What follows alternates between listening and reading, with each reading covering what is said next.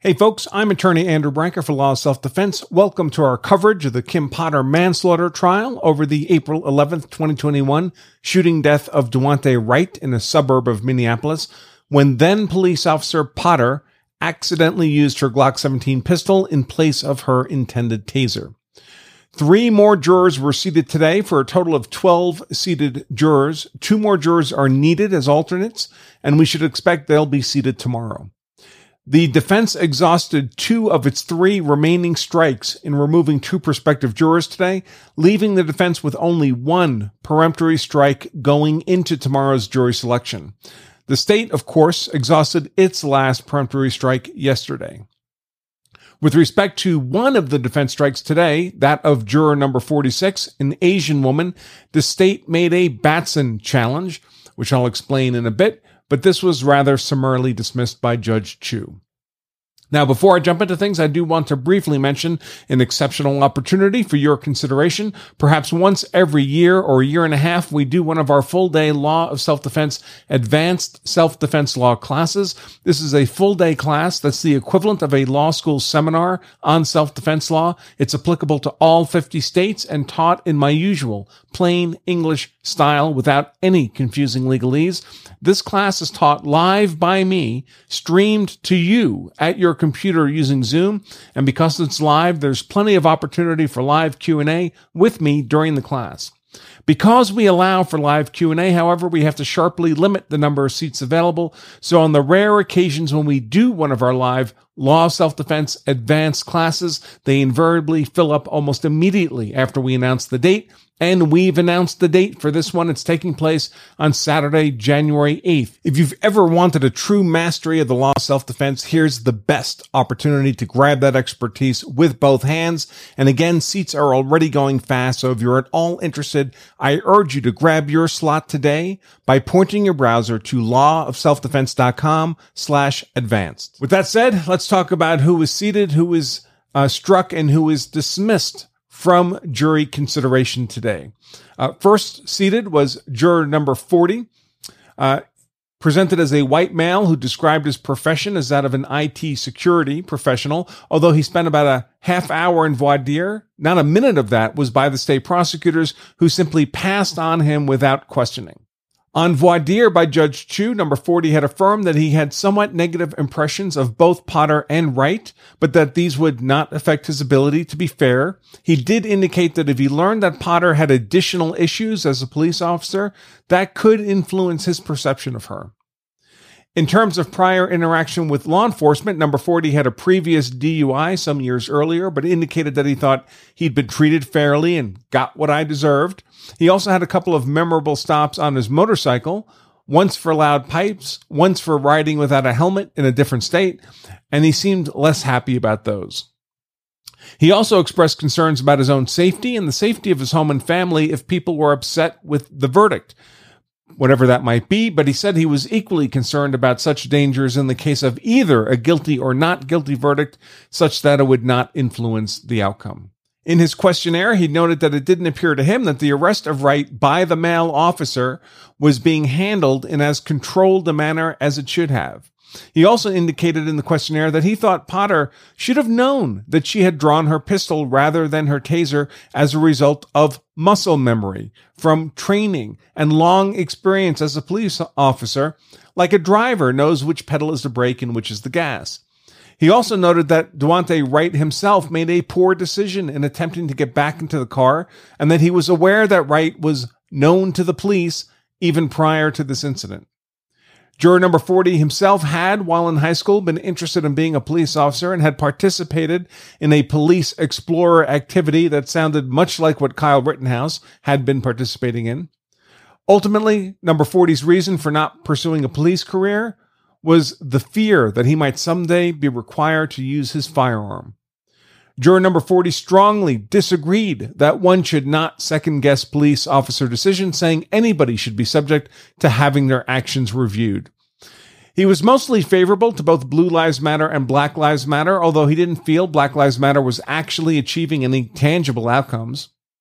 He also owns a shotgun, although he indicated he'd not used it in some 20 years. All in all, number 40 felt like a modest win for the defense to me. IT people are generally accustomed to and amenable to ongoing training and education and adjusting their understanding as a result of that training and education as the field is ever evolving. I expect there will be a great deal of use of force education offered by the defense in this trial, and jurors able and willing to keep an open mind and be informed by that education should shift in a more favorable direction towards Potter. Now, at the lunch break, it was reported by a local news organization reporting from the courthouse uh, the following with respect to race and gender of the 10 jurors seated by today's lunch break. Quote, so far the jury is five men, five women, seven white people, two Asian jurors, and one black juror. Now, I should mention this is exclusive of the last two jurors seated today in the afternoon, number 48 and 50, but number 48 is certainly a woman, and number 50 is certainly a white male, at least by their voices. The next juror seated was after lunch. It was juror number 48, apparently a woman by voice uh, who worked in IT management for tech companies. Uh, she had written in her jury questionnaire that Daunte should not have died for an expired license tag. The result didn't match the crime. Asked about this by Judge Chu, number 48 assured the court that she could set that opinion aside and would be open minded and fair. Juror number 48 had also previously protested outside a local ICE immigration facility to protest the putting of immigrant babies in cages. Based on all that, I'd bet on the defense using a peremptory strike, but the defense did not, however, strike juror number 48, but declared her acceptable to them. The state obviously liked what it saw and passed on dismissing her after a very short voir dire, so juror number 48 became the 11th juror seated on this trial. Then we get to the third person seated today, juror number 55. He presented as a middle aged white male who had previously been a machinist mate in the Navy and currently worked as an IT engineer. This juror definitely had some interesting backstory, including having been tasered while in the Navy as part of his training as a gate guard and engaging in recreational medieval steel fights involving suits of armor and steel weapons, although he says with dulled edges. His wife and daughter had about a year earlier been victims of a carjacking carried out by young Hispanic or black men, but he said he could separate that event from this case. He owned several firearms, including a couple of shotguns, a rifle, two handguns, but didn't seem very active in any type of shooting sport or hunting. Juror number 55 indicated that he was largely neutral on both Potter and Wright, as other than seeing the body cam video once, he had no real substantive information on the event. In any case, ultimately, both the defense and the state, which has no more strikes, passed on juror 55, so he became the 12th juror seated on this trial. At that point, Judge Chu called it a day and the court recessed. But between the recess at the end and the start at the beginning, there were, of course, other jurors who didn't make it onto the jury. Uh, two of these were struck by the defense. Uh, the state began today's proceedings having exhausted all three of its peremptory strikes. The defense, however, came into the day with three of its five strikes remaining. By day's end, however, the defense would have exhausted two of those, leaving it with one remaining peremptory strike for tomorrow. Juror 46 was one of those struck by the defense, uh, in large part because apparently in her social media, she celebrated cop convictions. And clearly, she desperately needed to be struck by the defense. On initial voir dire by Judge Chu, number 46 acknowledged writing in her juror questionnaire that she was sad for the victim and sad for the officer ending a long career in such a fashion. She also characterized Daunte Wright's death as another traumatic event for a city already well traumatized. We also learned that number 46 was in her first year of law school after a political science undergraduate degree and intended to practice in the area of public policy. My read on this, after her next remarks we'll come to in a moment, was that her political science degree was likely of the Marxist bent, and her pursuit of public policy would be similarly focused. Then the wheels came off as far as her acceptability to the defense. Juror number 46 was an activist seeking equity reforms throughout the criminal justice system. While she didn't explicitly call for defunding the police, she did call for a quote unquote different allocation of resources, which is, of course, largely what defund the police means. Juror number 46 also had a negative view of Blue Lives Matter, noting that one could take off one's uniform at the end of the day, but not one's skin color. And this was a sentiment that would later be echoed by juror 55 later in the day, who was seated on the jury. The final nail in the coffin, however, emerged when attorney Engh for the defense noted that he'd reviewed her social media and found numerous posts unfavorable to the police and celebratory of trials in which the police officer defendant was convicted. I'm presuming they here mean here the Derek Chauvin trial. Uh, juror number 46 tried to wave this away, but that wasn't happening, and the defense used a peremptory strike to remove her. Now, later in the day, we would learn that the state had apparently filed a Batson challenge to the defense peremptory strike of number 46. A Batson challenge alleges that a juror was struck for reasons of race or gender, which is impermissible. Juror number 46, we discovered when the Batson challenge was uh, discussed in court, was not just female, but also Asian. Judge Chu made short work of this Batson challenge, however, noting that there were race neutral and gender neutral rationales for the defense to strike number 46, and also that there were already two Asian jurors deemed acceptable by the defense and seated on the jury. Then we get to the second juror struck by the defense. This is juror number 51. And frankly, she actually looked to me like a juror favorable to the defense right up until the end. And even then, I didn't think the defense would strike her, but they obviously saw something in her that we could not see in the broadcast because, of course, the jurors are not shown. Juror number 51 presented as a white woman who worked in a bank in the fraud area and who came to the trial with a somewhat negative impression of Potter and Wright both.